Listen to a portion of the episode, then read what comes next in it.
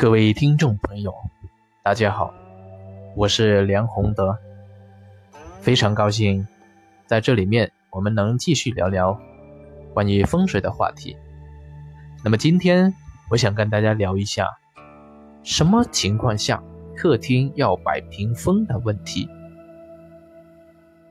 很多人都知道，摆一个屏风起一个阻隔的作用。所以，经常有一些人不管自己的客厅是怎么样，需不需要摆屏风，你弄一个屏风回来摆一下。那客厅都要摆屏风吗？有一次，我去帮一个客户看风水的时候，就看到一种非常奇怪的现象。这个客户他的房子不大。总共才八十多平米的房子，那么客厅就显得更小了。但是在这样小的客厅的情况之下，他还弄了一个屏风，就摆在客厅这个靠近门口的地方。结果人一进来，啊。看到这个屏风，这个屏风跟门口的距离非常的窄，就显得很压迫。我去到那里的时候，我就问他：“你摆这个屏风干什么呢？”哎，他就说了：“不是门口进门都要摆屏风吗？”我说：“谁告诉你的？”他说：“很多书都是这样讲的。”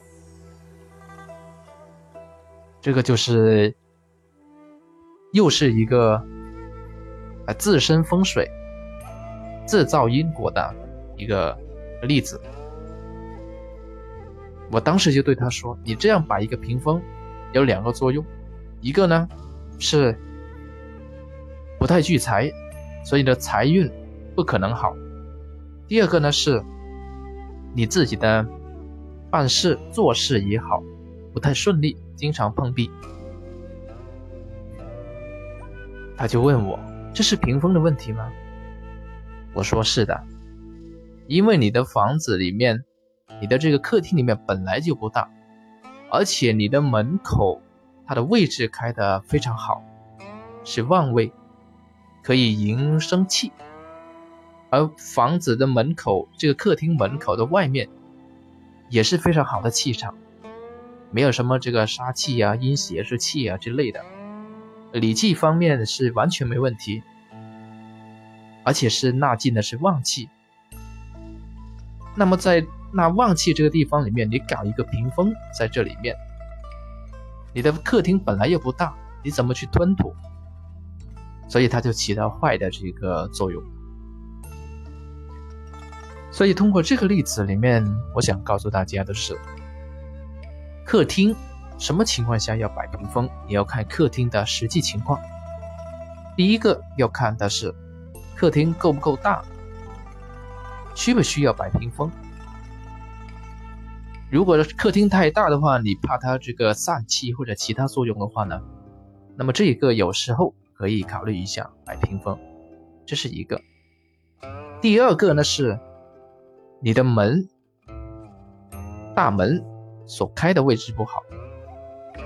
他犯杀了，或者有杀气，或者有阴邪之气，或者从理气的牌坊里面看，这个门口里面是凶位特别不利，那么摆一个屏风，这是可以的。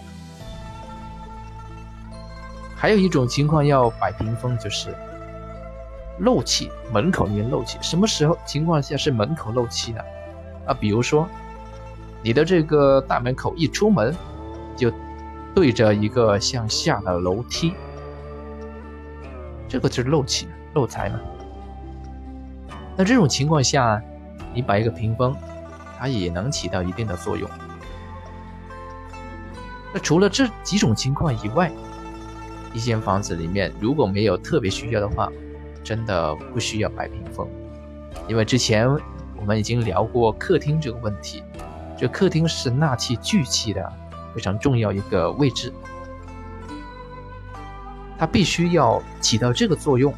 如果你弄多一个屏风，破坏了这个格局，那反而是产生不利的影响。所以我告诉大家啊，真正的风水，它不是我们一般人想象当中懂一点就可以了，你必须把这个藏风聚气的真正的作用。什么是藏风聚气？第二个是阴阳方面的配合，还有呢就是现代的这个科学理论里面的藏气、聚气、产生生气等等这一些综合的作用，它才能把你的风水看准。所以一般情况下，千万不要呢就看了两本书。他以为这两本书很通俗的，呃，是这样的，然后就按照它去摆，一定要经过这个慎重的考虑，看看符不符合各种理论、各种要求才能做。简单的说就是毅力，它符不符合毅力，行不行不通，这个是要注意的。摆屏风的问题，那么也有一些朋友问到，摆酒柜可以吗？有很多朋友是没有摆屏风，但是摆了个酒柜。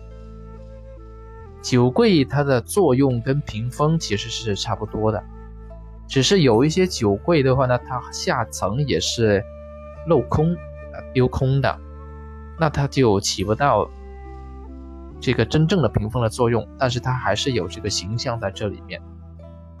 所以摆酒柜的话呢，有时候跟这个摆屏风它的作用是一样的。这个就是我们今天要聊的关于客厅应不应该摆屏风的问题。先就聊到这里啊，谢谢各位。